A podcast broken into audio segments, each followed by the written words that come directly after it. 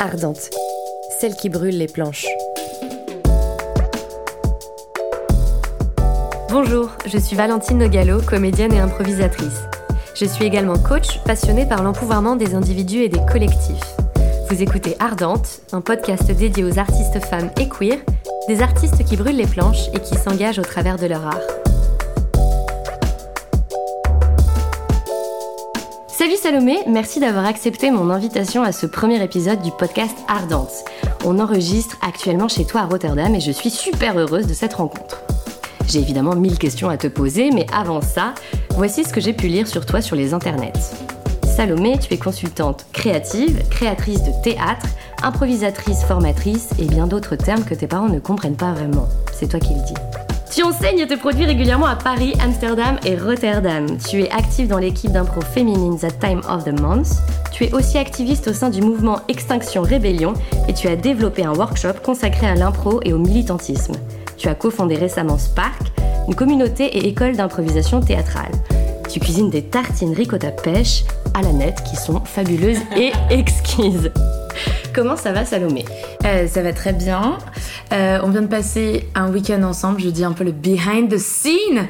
Euh, on a passé un week-end plein, fait de plein d'improvisations, entouré d'autres improvisateurs et improvisatrices, puisque c'était le dernier week-end de Spark, qui est donc, comme tu l'as dit, l'école et la communauté d'impro que j'ai fondée, cofondée ici à Rotterdam.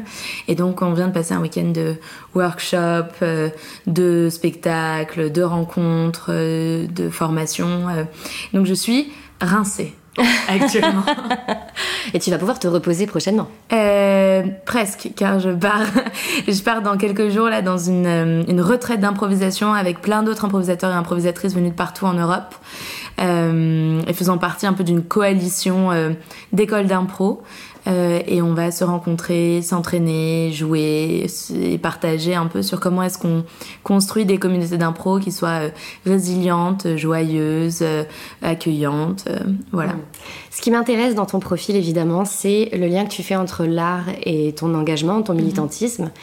Peut-être avant qu'on aille dans le détail sur cette thématique-là, moi je suis assez curieuse de savoir comment tu as découvert l'impro, comment tu as rencontré la scène. Euh, alors moi je fais du théâtre depuis que je suis toute petite. Euh, depuis euh, que avec mes parents je suis partie en club vacances à Essaouira en Tunisie quand j'avais 4 ans et je me souviens tu vois avec le club le club enfant jouer une petite scène de théâtre où je devais jouer une vieille grand-mère rentrer sur scène avoir tout le club, enfin tout le, le, club vacances qui se lève et qui m'applaudit et me dire, je pense que je vivrai jamais un moment aussi heureux que ça dans toute ma vie. Et en fait, euh, depuis que je fais 6 ans, j'ai toujours fait du théâtre euh, et euh, ça a monté en, en, sérieux, ça a pris de plus en plus de place dans ma vie. J'ai fait du théâtre euh, au lycée à fond, en option théâtre, j'en faisais 5 heures par semaine. Puis j'ai pris un petit détour, euh, je suis arrivée à Sciences Po et à Sciences Po, je me suis retrouvée là à nouveau, puisqu'on retrouve toujours les siens, euh, dans la compagnie de théâtre de Sciences Po qui s'appelle Rhinocéros. Et euh, là, je me suis éloignée de la scène et euh, j'ai découvert la mise en scène. Et je pensais que c'était vraiment ça qui me plaisait. Puis quand je suis arrivée aux Pays-Bas il y a 5 ans, il me fallait un nouveau hobby. Il, me mhm. fallait, il fallait que je rencontre des gens et je me suis inscrite par hasard à un atelier d'impro. Et en fait, j'ai redécouvert la joie de jouer. Et euh, l'impro m'a permis de redécouvrir la joie de jouer sans tout ce qui m'avait éloigné de la scène. C'est-à-dire sans parfois l'atmosphère un peu pesante du texte, de peut-être aussi l'atmosphère en répétition, de la mise en scène, enfin le sérieux du théâtre, mhm. je pense m'avait pesé, m'avait éloigné de de la joie de jouer quoi. Euh, m'avait éloigné des autres euh, sur scène. Enfin voilà, j'avais l'impression que c'était un lieu de parfois de, souffrance, alors que l'impro tout de suite ça a été un lieu de joie. Et donc euh, je suis passée super vite de je fais un atelier une fois tous les deux semaines à je rejoins un groupe et je répète toutes les semaines à j'enseigne moi-même mes propres cours, à je fais des stages tous les week-ends, à maintenant je fonde mon école quoi. Et ça ça a été en même pas l'espace de 4 ans. Bravo. Donc voilà. Bravo.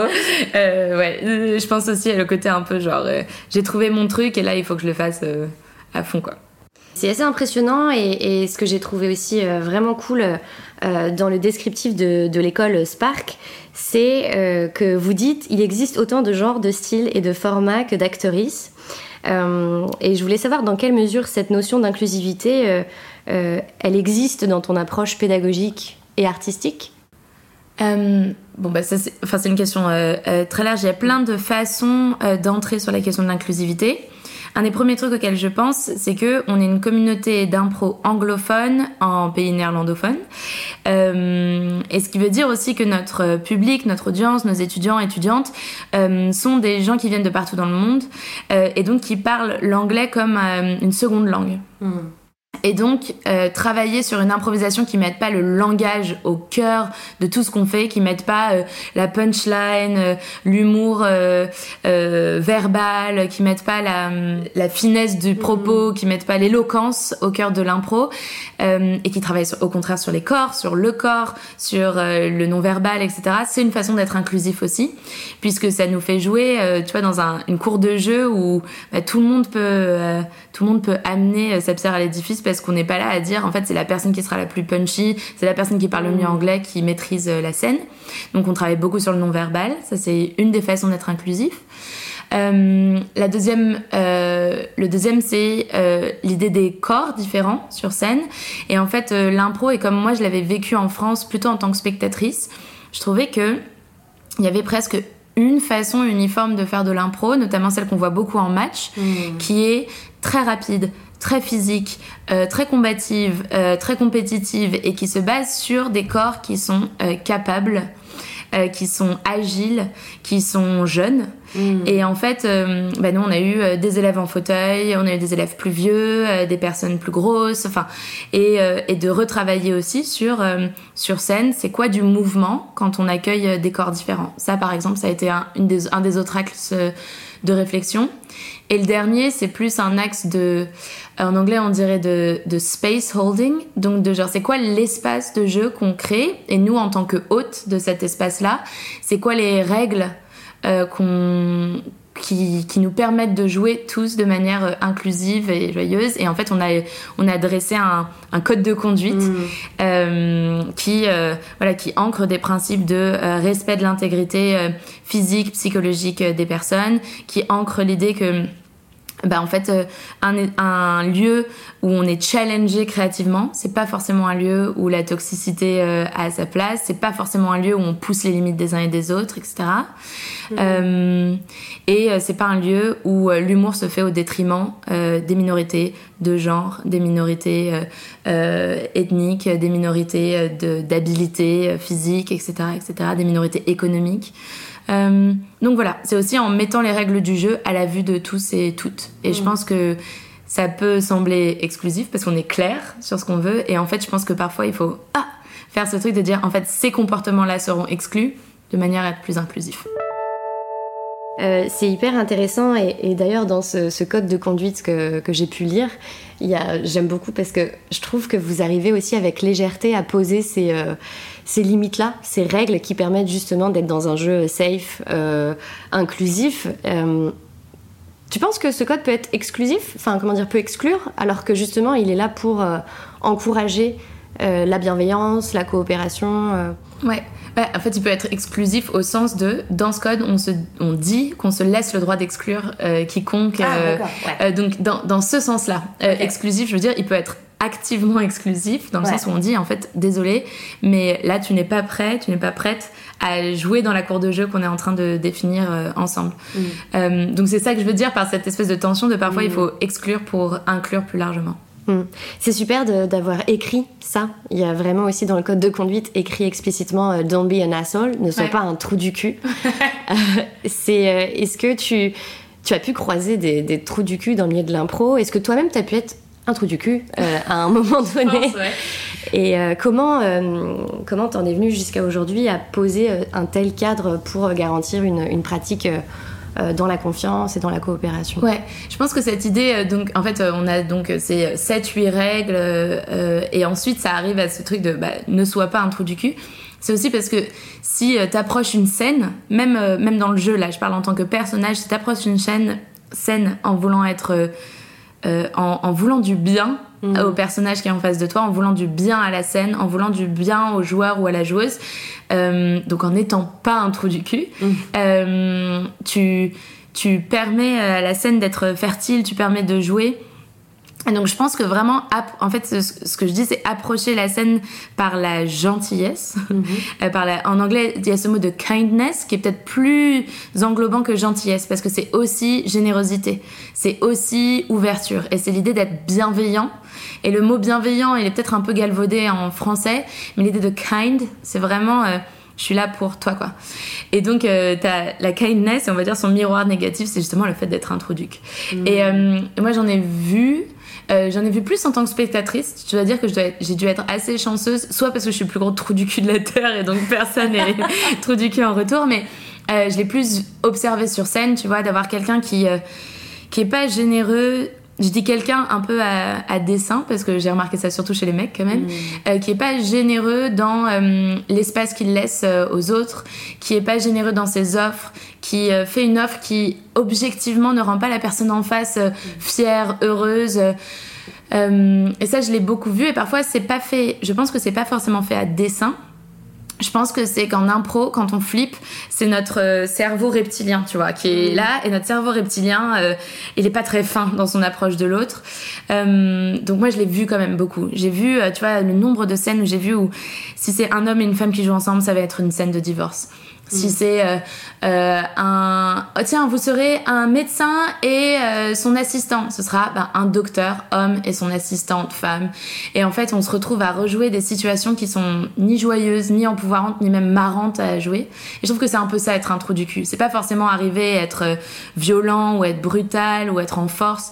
Parfois, c'est juste ne pas prendre soin de l'autre et ne pas être généreux dans la mm. place qu'on laisse à l'autre donc c'est ça qu'on veut éviter. Mais en même temps, on dit ne sois pas un trou du cul. Sauf si c'est une scène où tu joues vraiment un trou du cul et à ce moment-là. Euh, et ce que je voulais dire par ça, on peut aussi euh, faire des scènes où on est des personnages euh, dégueulasses, des personnages détestables. On peut aussi utiliser ce moment-là pour être cathartique, mais on a presque envie que ces personnages ils, en souffrent et qu'ils aient pas de happy ending et que et voilà. donc en tout cas, ouais.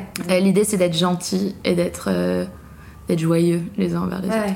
De, de, si je comprends bien, de faire la, la différence entre c'est quoi ma posture de comédien, de comédienne, et c'est quoi ma posture de personnage, où en fait le personnage peut s'autoriser des choses du moment que le comédien et la comédienne est ok avec euh, ce qu'il joue et, et qu'il y a eu cette distance-là pour... Euh, de distance sur euh, ok qu'est-ce que je suis en train de faire actuellement? Est-ce que ce que je fais sert mes, mes partenaires de jeu? Est-ce que ça les soutient? Etc Ouais, on peut jouer un personnage euh, dégueulasse et créer un arc de rédemption et c'est hyper joyeux à voir aussi. Euh, euh, donc je pense pas que ça veut dire qu'on approche l'impro en étant des espèces de, pom-pom girl et pom-pom boy ou des espèces de petits lapins joyeux. Ça veut pas dire ça, ça veut pas dire qu'il n'y a pas le droit d'avoir des sujets difficiles. Ça veut pas dire qu'on s'éloigne de, de, sujets politiques, de sujets mmh. sociaux, de rapports de force qui sont difficiles. Ça veut juste dire que on sait qu'on a tous les deux ou tous les trois ou tous les quatre, ou tous les cinq, euh, enfin entre joueurs, on a envie de les jouer ces rapports-là. Est-ce que tu sens une évolution justement dans ces, ces relations de jeu euh, avec tes partenaires? Ouais, je pense que alors, je pense qu'on est bien servi dans la scène euh, anglophone aux Pays-Bas où je trouve quand même que euh, quand je parle de scène, euh, en anglais on dit de, scene, ça veut vraiment dire euh, la communauté quoi.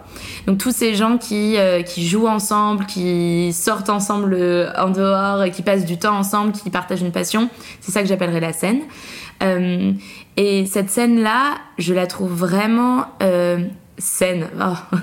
c'est une scène qui est saine. je la trouve je la trouve assez ouverte, je la trouve bienveillante et je trouve que ça se voit sur scène et ça se voit dans tous les moments derrière les coulisses, ça se voit dans tous les moments informels. Euh, et je trouve qu'une une communauté qui prend soin d'elle-même, où les joueurs et joueuses prennent soin des uns et des autres, où il n'y a pas trop d'espace pour euh, les clans où il n'y a pas trop d'espace pour les sous-groupes, où il y a des amitiés qui peuvent se créer mais qui sont pas exclusifs, où il y a de la place pour tous et toutes pour jouer, où il y a des initiatives, où même des groupes débutants peuvent jouer, enfin où on a l'impression que il y a de la place pour tout le monde, que la cour de récré, tu vois, elle continue de grandir, grandir, grandir à chaque fois qu'on a des nouveaux joueurs et joueuses. Euh, mais je trouve que c'est une communauté qui fait de la meilleure impro aussi. Parce que les gens sont, se sentent safe quand ils arrivent sur scène, sont contents de se retrouver sur scène, euh, arrivent sur scène avec un préjudice positif, enfin une préjudice avec une, une position positive les uns envers les autres, et ça se ressent. Mm. Et je trouve que, tu vois, euh, quand je rentre en France, j'assiste à un show et, parfois je suis hallucinée par le nombre de scènes qui sont liées au conflit. Mm. Et je pense que c'est aussi notre, euh, notre culture théâtrale, tu vois, où on nous dit un bon script, c'est un script y a du conflit, euh, une bonne scène, c'est une scène y a de la tension.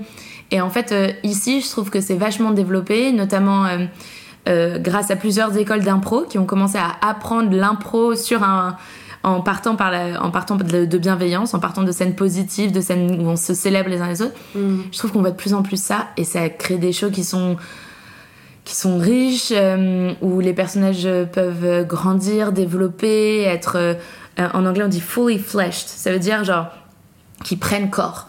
Et c'est, et c'est parce que c'est pas que des scènes de conflit, ou c'est pas que des scènes qui rejouent des archétypes, c'est pas que des scènes qui te, qui mm. te coincent, quoi. Euh, donc je trouve qu'on a vraiment de la chance ici.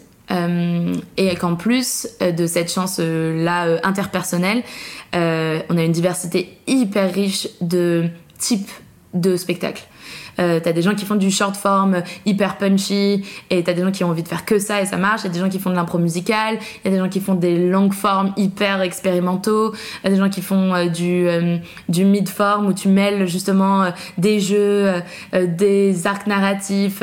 Enfin, tout le monde est. C'est quand même une ébullition, tu vois, on crée des nouveaux formats. Tiens, on va faire un Matrix improvisé, hop, ça se fait. Tiens, on va faire un truc sur les mythes gréco-romains, hop, ça se fait. Donc je trouve qu'il y a vraiment un espace d'expérimentation et ça permet à tout le monde d'y trouver son compte. Et donc t'es pas tout le temps en train de te dire oh si, si je joue ce type d'impro peut-être que je vais avoir du temps de scène. Là c'est bah voilà je vais jouer ce qui m'intéresse, je vais être dans mm. dans des productions qui me parlent. D'ailleurs, en parlant de productions qui, qui, te parlent, euh, j'ai évoqué rapidement ce spectacle-là, euh, ce format The Time of the Month. Est-ce que tu peux nous, nous en parler un petit peu? Ouais. Euh, alors, That Time of the Month, c'est un groupe euh, d'impro euh, en non-mixité, enfin uniquement féminine. et c'est né d'une d'une volonté que j'avais depuis très longtemps de mettre plus de femmes sur scène. Et c'est parti du constat, justement, c'est un peu lié à ce que je disais plus tôt, que je jouais des scènes qui étaient vues d'un point de vue masculin, même quand je les jouais avec d'autres filles on rejouait des rapports euh, euh, vus. Enfin, en gros, on avait. On mettait le male gaze en scène en permanence. Euh, qu'il y avait des, il y avait énormément de groupes que de mecs et qu'on questionnait pas ça. Qu'il y avait énormément de line-up, enfin de programmes où tu avais 4 shows et si tu regardais le nombre de comédiens et comédiennes, tu avais eu 25 mecs et 3 meufs. Hmm et que euh, les suggestions euh, c'était toujours ça. On était des assistantes on était des femmes on était des sœurs on était enfin on était toujours sur des, des, rapports qui sont assez pauvres finalement et qui ne pouvaient jamais montrer la, la diversité la richesse le fun de l'expérience de qu'est-ce que c'est qu'être une meuf. Et qu'il y avait des sujets donc il y avait aussi pas le droit de citer sur scène. En fait euh, je voyais jamais des, sur la, des sujets sur la puberté des filles. Je voyais jamais des sujets sur des couples de meufs. Je voyais jamais des sujets sur, euh, je sais pas, euh, le rapport à son corps, sur euh, les poils, sur, enfin je sais pas, il y avait des sujets qui n'existaient plus. Donc j'ai contacté plusieurs improvisatrices et je leur ai dit, vous pouvez aussi contacter d'autres improvisatrices et ensemble on forme un groupe. Et on a commencé à juste jouer ensemble et progressivement est né un format qui s'appelle The Sleepover, qui voudrait être, euh, qui voudrait dire la pyjama party en gros, mm. et euh, qui se base sur des histoires vraies. Donc euh, on est toutes sur un canapé en train de se raconter des histoires de notre vie, basées sur une suggestion du public. par exemple, nos crushs au bureau. On va se raconter des histoires qui sont vraies, drôles, qui peuvent être tristes, qui peuvent être tragiques, qui peuvent être humiliantes, mais qui sont personnelles, incarnées. Et on va improviser des scènes à partir de ça.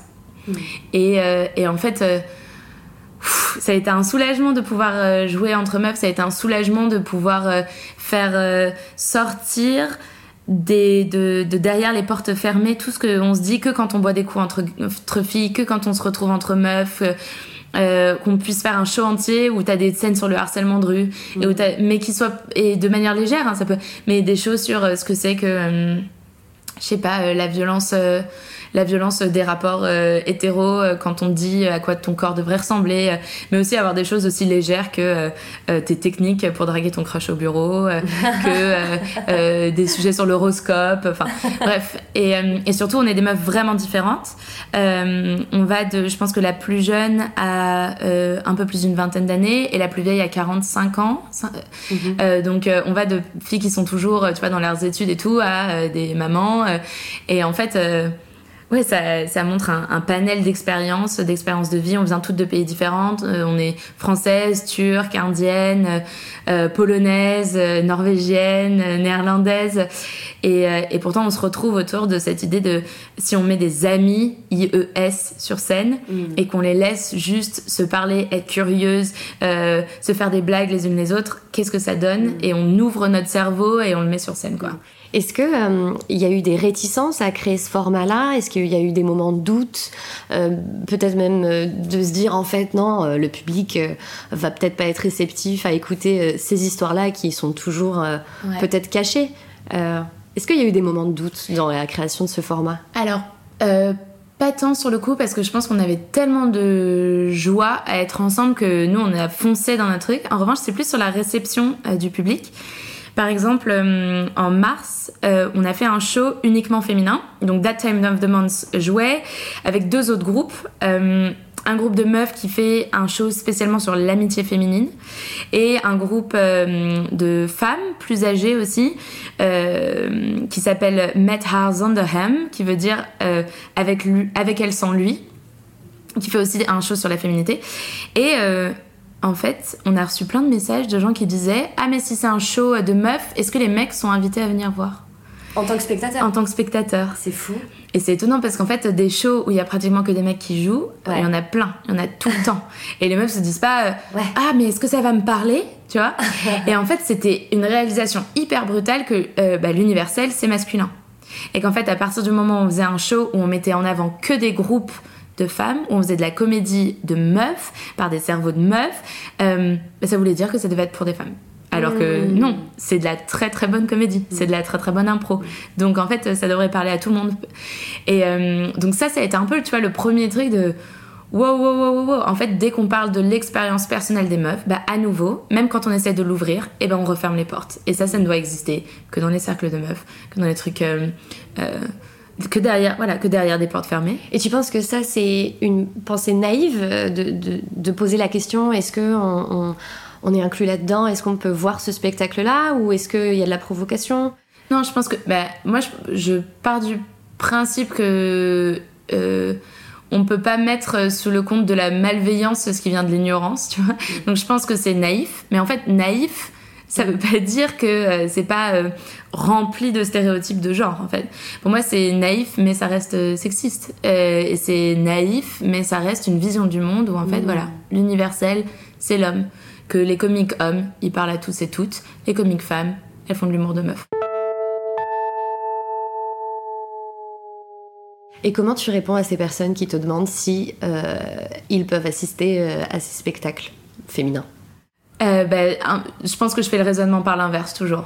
genre, euh, écoute, notre dernier spectacle, euh, il y avait un groupe majoritairement masculin. Enfin, on a eu un groupe majoritairement masculin et je sais pas si t'as vu, mais il y avait plein de meufs dans le public. Tu vois, un truc comme ça. Donc, sans être, sans être véhémente, au moins juste un peu montrer l'absurdité de cette question. Ouais, en effet, un peu miroir. ouais. je te retourne la question et ok. Ouais. Et, et tu vois, on a eu un autre, un autre événement un peu drôle mais quand même choquant. Euh, on a décidé d'ouvrir à plus de meufs euh, cette année, notamment parce que voilà, on a envie que le, le collectif se diversifie, on a envie d'avoir plus de meufs pour, pour avoir des shows qui soient aussi différents, pour pouvoir jouer plus.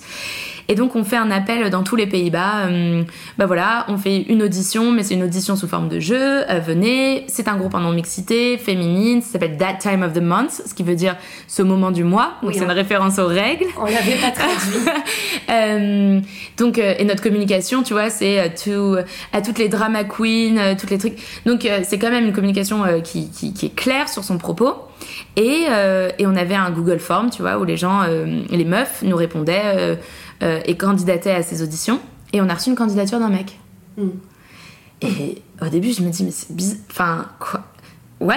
Enfin, vraiment, on a juste été, on était un peu genre, comment est-ce qu'un mec peut lire ce truc, lire que notre show, c'est sur mettre sur scène les expériences de féminité vues par des femmes venues de tout horizon que c'est un show qui s'appelle The Sleepover, qui est sur des amies féminines, des amies meufs qui se retrouvent sur scène, que c'est un groupe en non-mixité féminine, et pourtant, ce gars se dit, et qu'est-ce qu'il écrivait? Il nous dit euh, bah, écoutez, moi j'ai pas trop fait d'impro, mais euh, je pense que je suis très marrant et j'aimerais bien vous rencontrer et voir si je pourrais faire partie du groupe. Et en fait, au début, on En se fait, dit il a pas lu du tout le truc. il a peut-être pas lu. Hum, il a peut-être pas lu. Et donc, Ou on alors il l'a lu et, et il s'est dit c'est quand même mon espace. et il force quoi. Ouais. Et donc on lui envoie un message en disant mais écoute, euh, euh, je sais pas si tu te rends compte, c'est vraiment un groupe de femmes, donc quelle est ta démarche en fait? Euh, Pourquoi est-ce que tu penses que c'est ton espace? Et il dit oui oui effectivement je suis un mec, mais euh, vous savez moi je suis très woman friendly. Et il me dit moi je suis, je suis woman friendly. Et je dis mais deux secondes où est-ce qu'on est? En fait ce n'est pas ton lieu. C'est pas ton lieu. Il y a plein d'autres groupes mixtes, il y a plein d'autres groupes de mecs, il y a plein d'autres initiatives qui sont euh, pas les tiennes. Et en fait, surtout, qu'est-ce que tu veux nous dire quand tu dis que t'es woman friendly? Est-ce que tu peux être woman unfriendly? Est-ce que c'est un truc euh, Est-ce que t'es un allié quand t'es ok avec l'existence de la moitié de l'humanité? Enfin, tu vois, c'était vraiment presque lunaire, quoi, comme euh, comme comme requête ou comme réponse. Et euh, mais ça nous a fait dire que en fait euh, oui on a besoin d'être un peu euh, strict sur cet espace qu'on prend là que on a besoin de faire des shows où il y a que des meufs on a besoin de rappeler aux gens que de temps en temps ben, vous allez vous asseoir et vous allez écouter deux heures de comédie par des meufs qui racontent des histoires euh, d'un point de vue de meuf avec un euh, woman, female gaze avec euh, avec cet angle, ces angles, parce qu'il n'y a pas un seul angle de meuf, mais ces angles-là. Et que, euh, en fait, euh, si on donne de l'espace, euh, les autres mecs le, le prendront. C'est fou de voir les réactions de certains hommes quand tu prends un espace ou que. ouais, un espace d'expression. On voit bien que j'ai l'impression qu'il y a des comportements assez ancrés de le fait de, de s'exprimer en public, le fait d'oser. C'est vraiment des comportements plutôt masculins. D'ailleurs, je trouve que dans le milieu de l'impro, ça commence à changer, heureusement, mais majoritairement. Quand j'ai commencé l'impro, il y avait euh, beaucoup d'hommes. J'étais par Ouais. exemple la première, euh, enfin la seule, euh, la seule femme dans mon atelier d'improvisation. Là, euh, ça change et heureusement. Mais du coup, je trouve ça toujours difficile de limite devoir s'imposer en tant que femme. Et ma question, c'est aussi comment tu comment tu prends cet espace? C'est quoi pour toi un, c'est quoi ton jeu d'improvisatrice? Bon, alors, moi, je pense que j'ai une personnalité euh, forte, donc j'ai eu cette euh, chance-là qu'on m'a laissé m'exprimer, tu vois. Euh, on m'a socialisé aussi en me disant, contrairement à plein d'autres meufs, en me disant, tu as le droit à ton espace, t'as le droit de parler fort, t'as le droit de d'avoir une voix qui porte, t'as le droit de prendre de la place, qui est sûrement le contraire de ce que plein de meufs ont reçu comme injonction. Euh, donc moi, mon, mon jeu, je pense que ça peut être un jeu un peu offensif, euh, mais c'est aussi un jeu euh, de challenger euh, quand une proposition qui m'est faite, tu vois, j'arrive dans une scène, c'est arrivé samedi, j'arrive dans une scène et je joue avec un gars et euh, je décide que, euh, ou je décide ou j'arrive avec l'idée que c'est mon ex et qu'on on va discuter d'une norme de parentalité qu'on veut créer avec notre enfant, tu vois. Donc on est coparents, voilà, voilà on va dire la suggestion que je fais. Et le premier truc qu'il me dit c'est ah ouais mais c'est tes enfants, tu les voulais, tu les gardes. Et en fait j'entends ça et euh, moi dans ces moments-là j'arrive presque plus à jouer, tu vois. Et donc mon jeu dans ces moments-là, plutôt que de euh, euh, play along, comme on dit en anglais, plutôt que de, de dire, plutôt que de dire oui et, euh, c'est un moment où je dis ah oui et et puis je challenge, je challenge ce truc-là, tu vois. Et euh, finalement, ça s'est retrouvé en étant. On a fait toute un- une comédie musicale, une mini-comédie musicale sur le fait que c'était un homme blanc euh, toxique. Donc, c'est aussi retourner les rapports de force. Et par exemple, quand j'enseigne, euh, un outil que j'utilise beaucoup, c'est euh, les statuts. C'est statut haut, statut bas. Et euh, de beaucoup faire jouer, euh, notamment mes élèves meufs, à euh, l'inversion de statut. Si tu te retrouves cornerisé euh, dans, un, dans une suggestion qui te va pas, dans un rapport qui te va pas, euh, euh, comment est-ce que tu peux utiliser l'outil des statuts Whop pour reprendre du pouvoir euh, sur la scène. Euh, par exemple, en tant qu'hôte, euh, en tant que MC, pardon, euh, dans un show, si je reçois des suggestions, et je dis bah voilà, quelle est une relation Mm. entre ces deux personnages et que j'ai un mec et une meuf sur scène et qu'on me dit euh, docteur et, et infirmière, je me dis super, donc on a une médecin et un infirmier. Donc Mm. aussi, tu vois, de parfois avec tes gros sabots, faire ok, et ben ça, on le joue tout le temps. Ça, c'est les rapports humains qui se jouent tout le temps dans la vie réelle. Et ben en fait, sur scène, on va jouer les rapports opposés à ça et tout. Donc je pense que moi, mon jeu, il est aussi sur le, le twist, tu vois. Euh, si tu me cornérises sur une position sociale, comment est-ce que, foup, j'essaie de changer le rapport de force? Donc euh, voilà, je pense que c'est ça. Cornérise, ça veut Pardon. dire quoi Euh, quand tu me, tu me coinces un peu, tu vois, tu me donnes une, une étiquette qui est limitante. Mm. Euh, comment est-ce que je peux trouver euh, des manières créatives, détournées, comiques, de, de rendre cette étiquette plus riche? Ou d'en décoller une partie et de coller une autre, une autre étiquette dessus. Enfin, donc je pense que mon jeu est un peu là-dessus. Et c'est un jeu de célébration. Et je pense que ça, euh, c'est de, se dire, je suis là pour célébrer les idées des autres. Je suis là pour prendre soin des autres sur scène. Je suis là pour euh, euh, prendre soin de la scène, prendre soin du show, prendre soin de à quel point les autres ont de l'espace. Je pense que sans faire d'essentialisation, c'est aussi une manière assez féminine de jouer parce que c'est de, dire le care il a sa place sur scène en fait Mm. Euh, et, et je le vois, c'est drôle que tu parles du fait que au début l'impro c'est quand même une discipline assez masculine, Mhm. que dans les cours d'impro, et je le vois en France, euh, tu vas avoir une proportion, je sais pas que, comment c'est dans tes classes, mais de presque 70% mecs, euh, 30% meufs. Bah, en fait, ces dernières années, ça a pas mal changé et, euh, et, j'ai pu donner des ateliers d'impro où on avait vraiment la parité. Ouais. Euh, et il y a de plus en plus de femmes qui vont euh, prendre des ateliers d'impro théâtral et moi je suis ravie. Et je, je me dis que c'est sûrement lié à ce qui s'est passé ces dernières années avec euh, euh, bah, l'empouvoirment euh, des femmes, peut-être dénoncer aussi des violences sexistes, sexuelles.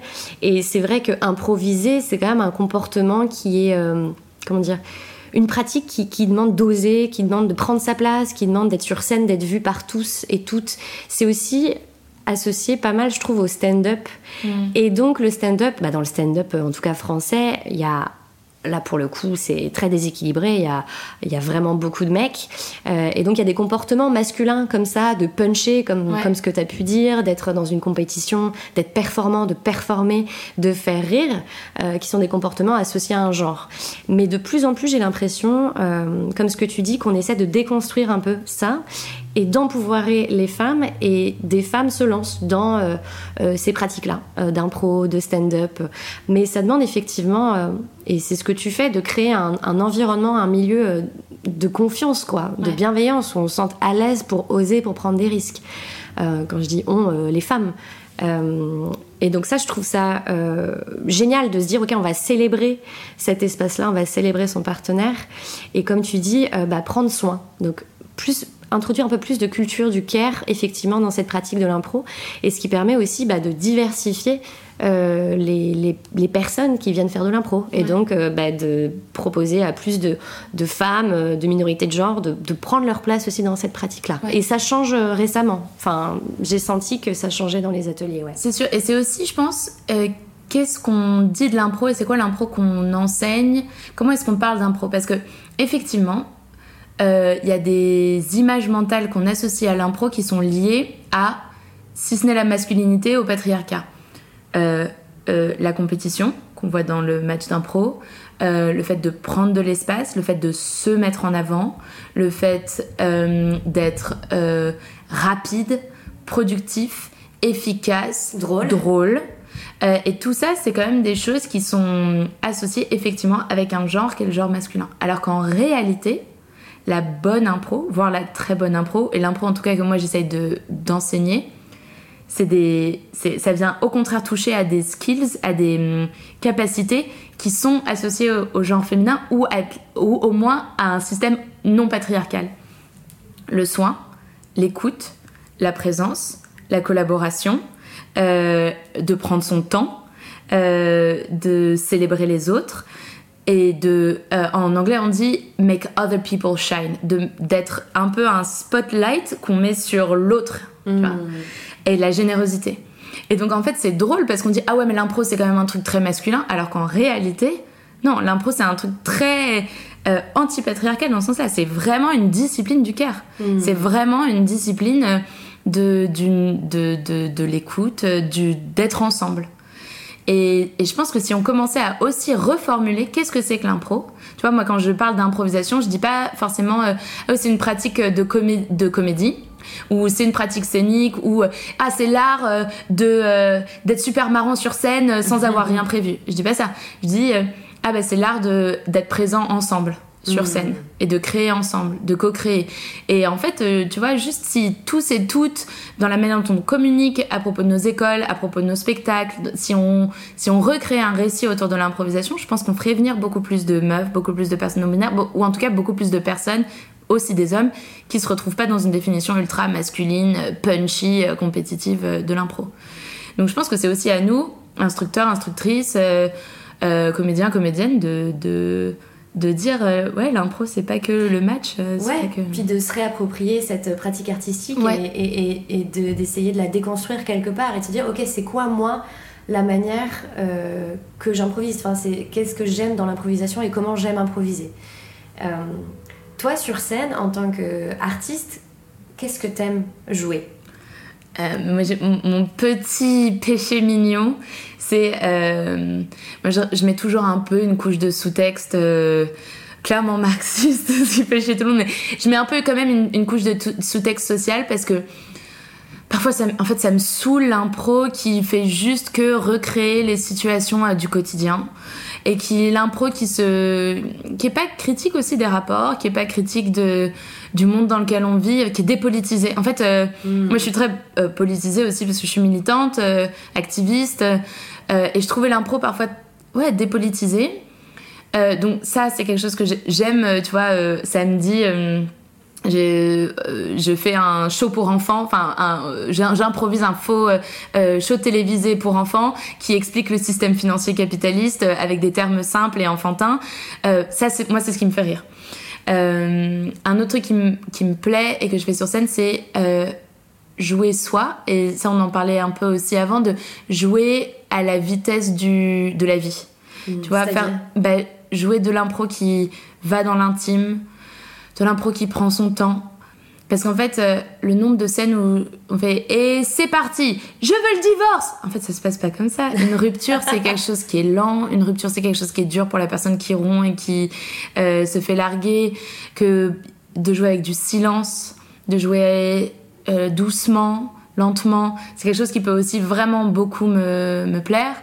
Euh, donc tu vois, c'est voilà, ça c'est mm. ça c'est des choses qui, qui, une impro plus plus intime, moins performative. Euh. Ouais, moins performative et mieux plus proche du réel. Par exemple, enfin ça c'est un petit détour, mais moi j'adore le cinéma nordique, j'adore le cinéma norvégien, j'adore j'adore cette esthétique de jeu très très proche du réel tu vois, très condensé, très contenu. Et je trouve que c'est rare de le voir en impro. Hmm. Au contraire, tu vois, l'impro c'est plus, euh, c'est assez cabot, euh, c'est assez, ah, du show, c'est des grands persos. Et j'adore jouer ça, mais j'adore aussi voir des vrais gens, des vraies personnes qui savent pas quoi répondre, qui hésitent, qui sont silencieux et silencieuses, qui voilà des gens qui doutent mm. aussi euh, sur scène. Donc voilà, je pense que je me balade euh, euh, entre de l'impro hyper dynamique, politisée, punchy, très verbeuse parfois aussi, très maline, à de l'impro au contraire beaucoup plus incarnée, beaucoup plus condensée. J'aime bien occuper ces deux terrains là. L'impro, euh, donc tu parles de, de pratique politique, euh, d'art, euh, d'art politique. toi, tu es militante au sein d'Extinction Rébellion et j'ai vu que tu proposais des workshops à destination des militants et militantes avec l'outil de l'improvisation théâtrale. Mm-hmm. Est-ce que ça, tu peux m'en dire un peu plus? Comment ça se passe? Quels, outils concrets tu, transmets aux participantes et participants? Euh, alors ça fait plusieurs fois, ça fait depuis à peu près avant le Covid que j'ai développé euh, ce, cet atelier. Et euh, en fait, bon, il y, y, a plusieurs aspects. Il y a un aspect, on va dire, de, de soft skills, de capacité, de muscles mentaux, on va dire, que l'impro vient entraîner. L'adaptation, dire oui, collaborer. tu vois, donc on parle plus d'improvisation appliquée par exemple. Donc effectivement, tu vois, si tu es au sein d'une action, qu'il y a la police qui arrive, que la tension monte, comment est-ce que, parce que tu as fait de l'impro, tu as été sur scène, tu sais dealer avec euh, l'incertitude, ça va, ça va t'équiper pour être euh, euh, pour être puissant, puissante dans cette situation. comment est-ce que justement l'impro qui fait dire oui, qui fait collaborer, bah, ça permet dans des moments de, de brief, par exemple avant une action ou quand tu es en train de construire une action tous ensemble, bah, plutôt que de dire ah non on va faire ça, non non on va faire ça, bah, de hmm. construire sur les idées des uns des autres, des unes des autres, etc. Ouais, de l'intelligence collective. De l'intelligence collective qui est au cœur du mouvement euh, climat, notamment parce qu'on deal avec plein de sujets différents, donc il faut cette intelligence collective. Euh, donc ça, tu vois, c'est plus des idées de, de, de, de capacité, de skills. Donc tu vois, on travaille sur... Euh, euh, euh, aussi euh, comment choper l'attention de quelqu'un. Donc si t'es dans une manif, que ça crie dans tous les sens et que c'est à, c'est à toi de faire un speech, c'est à toi de donner un discours, ça peut être super stressant. Tu sais pas comment comment est-ce que je, je, j'arrange une foule. Mm. Et ben ça c'est un outil aussi qu'on t'apprend. Comment est-ce que tu portes ta voix, comment est-ce que tu fais en sorte que ta voix soit entendue littéralement et aussi symboliquement? Donc ça, tu vois, c'est cette partie un peu plus euh, euh, capacité, un peu plus euh, savoir-faire. Et après, il y a toute la partie plutôt créativité, de comment est-ce qu'on met en scène l'action militante? Et ce workshop, je l'appelle The Performance of Protest. Donc, ce serait en français la performance de la manifestation, on va dire, ou la performance de l'action, et montrer qu'en fait, le jeu politique, c'est une scène de théâtre. Euh, on joue des rôles. On joue des rôles sociaux. La police, elle joue son rôle. Euh, les militants, on joue notre rôle. Et y a de la, et malgré le fait qu'on joue des rôles, il y a de la vraie violence. Ça, je veux le rappeler. Il y a de la vraie violence. Il y a des vrais rapports de domination. Mais on est dans des rôles sociaux. Donc, si on considère qu'on est dans des rôles sociaux et qu'on joue un jeu, on a donc une capacité de mise en scène de cela. Et donc, euh, à travers l'improvisation, je vais donner euh, des euh, conseils de, de, mise en scène, de comment est-ce qu'on crée une image mm. qui reste, comment est-ce qu'on crée une image qui attire l'attention des médias, comment est-ce qu'on crée une image qui attire l'attention des gens qui passent dans la rue, qui se disent waouh, ça c'est. Ok, je vois, je sais pas. des, par exemple, une image qui est, connue, très connue, c'est l'image du, du die-in qui était utilisée à l'époque par les militants anti-sida. Euh, qui est utilisé maintenant par les mouvements climat, qui est euh, des personnes à terre euh, comme mortes au sol. Ça, c'est une image qui est très forte, mais c'est de la mise en scène, de dire à un instant T, tout le monde s'écroule par terre et on montre ce que pourrait être notre humanité si on ne change pas le cours des choses. c'est de la mise en scène. Donc, tu vois, je donne des, des outils. comment est-ce qu'on joue avec l'espace Comment est-ce qu'on joue avec les hauteurs Comment est-ce qu'on joue avec le corps des unes et des autres, des uns et des autres. Comment est-ce qu'on crée euh, des images à plusieurs, des images seules?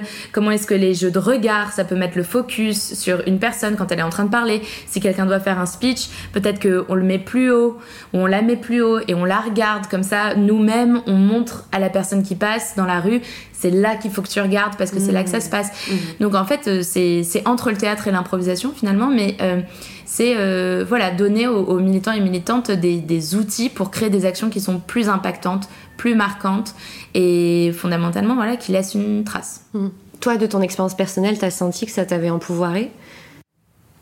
Oui, bah, bah alors il y a plusieurs choses. moi, je pense que euh, ah, c'est une question qui est hyper riche, mais euh, euh, je pense que c'est important de créer des images, qu'on vit dans un monde d'ultra saturation où c'est celui ou celle qui raconte l'histoire ou qui fait l'image qui, qui, qui peut être retenue qui gagne un peu le jeu médiatique.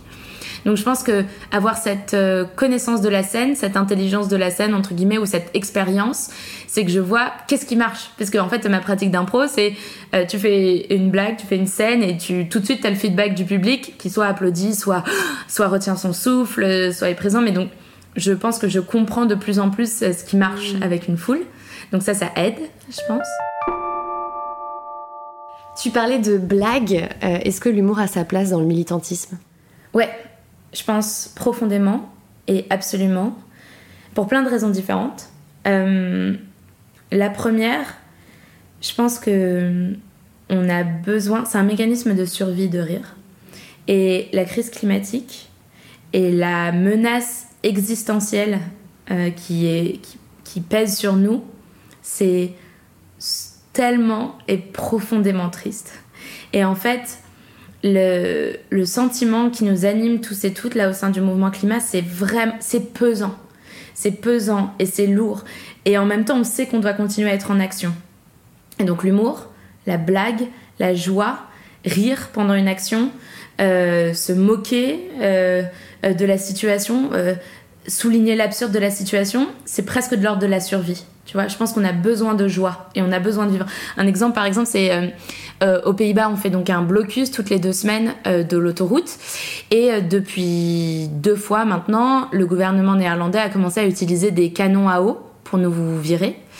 Et la première fois, ça a été une surprise, ça a été choquant. C'était la première fois que ça se passait aux Pays-Bas. Euh, et c'était très dur, il faisait froid et on voyait, tu vois, nos amis euh, se faire. Euh, moi, je me, je me, suis pris un jet en pleine face, donc tu vois, j'ai pris un peu mes mm. distances, mais de voir des gens se faire mouiller à nouveau et de se faire sprayer, enfin, c'était terrible. Et deux mois plus tard, on revient, on savait qu'il y aurait des canons à eau, et donc au moment où le canon à eau se lance, et là, je vois un mec qui se dessape prend une énorme brosse, un énorme truc de savon et commence à prendre sa douche. Et je me dis, mais oui, putain, bien sûr. Ah, et en fait, résister contre les puissants par la blague, c'est aussi vraiment, c'est une résistante, une résistance qui est tellement puissante parce que ça dit, t'es ridicule, mec, ton canon à eau, je peux prendre une douche avec. Et tu vois, as là, t'as 20 personnes qui sont arrivées avec des masques et des tubas. Euh, nous, on avait eu l'idée, malheureusement, on n'a pas pu l'organiser, mais euh, tu vois, de mettre des grandes bâches et de faire un ventre-glisse. Parce qu'en mmh. fait, d'un coup, euh, l'autoroute est trempée. Bah, s'il y a de l'eau, s'il y a de l'espace, si le gouvernement est en train d'essayer de nous virer, et bah, à nous de reprendre le pouvoir. Et je pense que par l'humour, ça ça, ça, ça, remet de la, légèreté, ça remet euh, de, de, du, du, carburant, c'est mal choisi comme image, mais ça remet du carburant dans la machine et on a besoin de ça. Et, euh, et je pense que donc il y, y a, cette partie-là de résistance. L'humour, c'est vraiment un acte de résistance. Et aussi dans la communication climatique, dans la communication sur les enjeux de la crise climatique et écologique, sur la gravité de la situation. On a tout essayé. On a essayé de faire, on a essayé de dire les données on a essayé de dire les chiffres, on a essayé de faire de la communication scientifique sérieuse, on a essayé de faire peur. Et ça marche pas. En fait, hmm. les, alors, les choses changent et je pense qu'on est à un, moment où la société civile se rend compte de la gravité de la crise beaucoup plus qu'il y a 5, 10, 15, 20 ans, c'est hmm. sûr. Euh, mais on n'a toujours pas réussi à vraiment mettre une masse critique en mouvement. Et je pense que passer par l'humour, c'est un, peut-être le seul truc qui nous reste. Et deux, je pense que c'est prendre notre interlocuteur ou interlocutrice comme quelqu'un d'intelligent. Parce que si je te fais une blague, je te dis, je pense que tu vas comprendre ce que je te dis. Mm. Et parfois dans la communication euh, environnementale, on a eu un problème de, de, c'était assez paternaliste, tu vois, mm. où on peut dire, euh, non, non, non, je pense que vous n'avez pas compris la gravité de la situation. Toi, il faut que tu arrêtes de prendre l'avion. Toi, il faut que tu arrêtes de faire ci et ça. Toi, il faut que. Et, euh, et, malheureusement, ça n'a pas marché. Même si c'était des messages qui sont véridiques et qui étaient importants à passer, ça n'a pas marché. Et parce que les gens. C'est quand même une réaction qu'on a beaucoup c'est non, mais euh, ça va l'autoritarisme, les Khmer verts, les éco-terroristes. Donc on voit bien que ce rapport de force, il fonctionne pas. Alors que si je fais une blague avec toi, on est ensemble. Ok, l'humour permet de, permettrait de créer une connexion Ouais, si, si je blague avec toi, on est dans la même équipe. Hmm. Si je te crie dessus, et ce qui peut être utile à plein d'autres moments, mais si je te crie dessus ou si je te dis quoi faire, on n'est pas dans la même équipe. Hmm. Et je pense que, tu vois, on, l'a bien vu, euh, euh, c'est difficile de débattre avec quelqu'un qui n'est pas d'accord avec toi. Euh, une bonne blague, parfois ça unit à travers les camps. et bien sûr que l'humour est politique et bien sûr qu'il y, y, a des humours. Il y a des humours qui, qui divisent, qui polarisent, mais je pense qu'une bonne grosse blague visuelle, un bon gros Charlie Chaplin, euh, ça met beaucoup de gens euh, d'accord. Et je pense que c'est un langage, un type de communication qui, qui intègre plutôt que qui divise. Et donc c'est pour ça que je pense que il y a vraiment des choses à faire autour de, de l'humour mm. euh, dans le mouvement climat, dans le mouvement environnemental. Quel est toi ton, dernier apprentissage là? Dans le milieu de l'improvisation théâtrale, de l'humour? Ouais. Euh, c'est pas vraiment quelque chose qu'on m'a appris, c'est peut-être plus une réalisation. Euh, mais tu vois, en donnant cours d'impro, j'ai été étonnée par le nombre de personnes qui me disent que c'est le moment le plus fun dans leur semaine. J'ai été étonnée et attristée, tu vois, que je fasse un atelier de deux heures comme ça, que ce soit en entreprise ou non, et que les gens disent euh, Tiens, ça faisait longtemps que j'avais pas ri comme ça. Et je pense que de voir à quel point on a dépeuplé le royaume du jeu, à quel point on, on a désinvesti au moment où, je sais pas, au moment où on devient adulte, au moment où les mmh. choses deviennent sérieuses dans nos vies, qu'on arrête de jouer, qu'on arrête de, de rire, mais tu sais, d'un un rire incarné là, un rire, euh, un rire d'enfant quoi, un rire de, de ludique. Mmh. Euh, et je vois à quel point ça, ça, sauve en fait. Ça sauve de jouer, ça sauve de, de reprendre confiance en les autres, parce que quand on joue ensemble, on reprend confiance en l'autre. Euh, on reprend confiance en soi bien sûr, mais surtout en l'autre. Et je pense que ça, ça a été une réalisation hyper dure, que notamment dans le monde du travail, qui occupe en réalité euh, les deux tiers de notre temps éveillé, on a arrêté de rire, de jouer, de créer, d'être rêveur, de, s'emmener dans les imaginaires des uns des autres. et donc, d'essayer en tout temps et en tout lieu de ramener du jeu, de ramener de la légèreté, de ramener du rire. Euh, je pense que ma réalisation, c'est que c'est profondément transformateur. Hmm. C'est transformateur dans les rapports humains, c'est transformateur dans les rapports sociaux. Euh, donc voilà, je pense que ça, c'est mon gros apprentissage. Hmm. Qu'est-ce que tu veux laisser brûler pour la suite? Laisser brûler dans le sens, qu'est-ce que tu veux lâcher, ne pas emporter avec toi dans la suite de ton travail, de ton, de ton chemin d'artiste engagé? Euh, Je pense que je veux lâcher euh, mon imaginaire ou des imaginaires, que ce soit le mien ou ceux des gens qui j'enseigne ou des gens qui jouent, qui soient gangrénés par la domination. Hmm. Tu vois? Et, et que si dans le jeu, on peut déjà apprendre à jouer d'autres rapports on peut jouer d'autres façons de hum, relationner euh, avec les gens, on peut jouer d'autres euh, récits, on peut jouer d'autres positions sociales, on peut jouer d'autres rapports, non pas de force mais de soins. Euh, waouh Ce serait libérateur à la fois en tant que joueuse, à la fois en tant que spectatrice.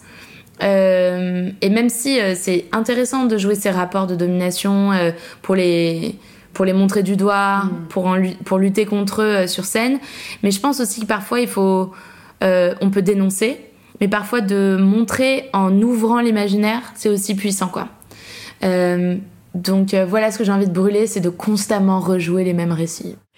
Est-ce que pour la suite, tu as un, désir ardent? Mon désir ardent, c'est... Ça peut être des projets, des pensées, des...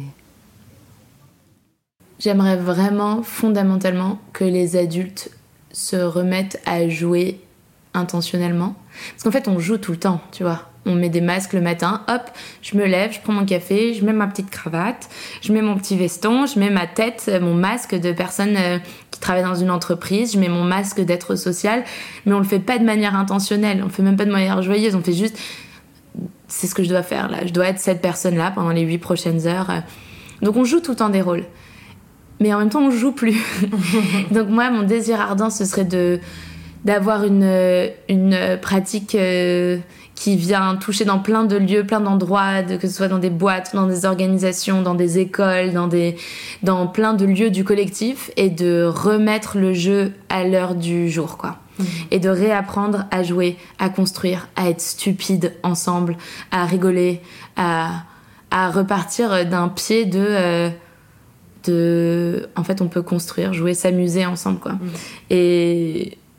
Ouais, de, je pense que de, de remettre de, du fun euh, dans la vie, ça paraît être super, ça paraît vraiment superficiel et je trouve que c'est le contraire de ça. En réalité, c'est vraiment profond de, voilà, de remettre du, de la légèreté et du, de l'humour mm. dans le monde.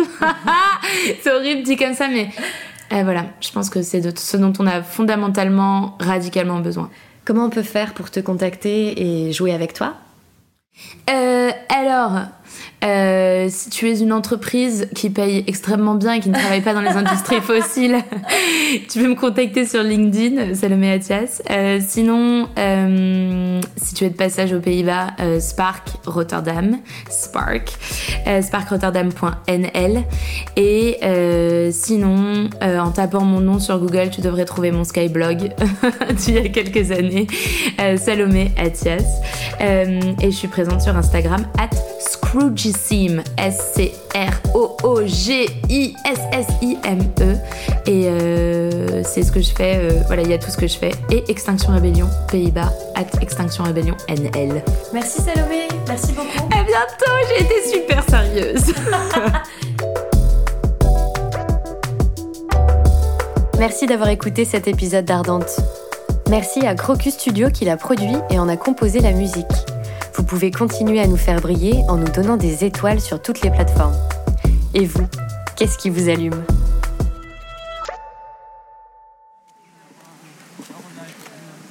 Pour conclure, voici en bonus l'ambiance au bord du canal de Rotterdam. Alors il y a une personne qui tousse, une discussion en hollandais, et puis des oiseaux. Voilà, c'est déjà pas mal. À bientôt.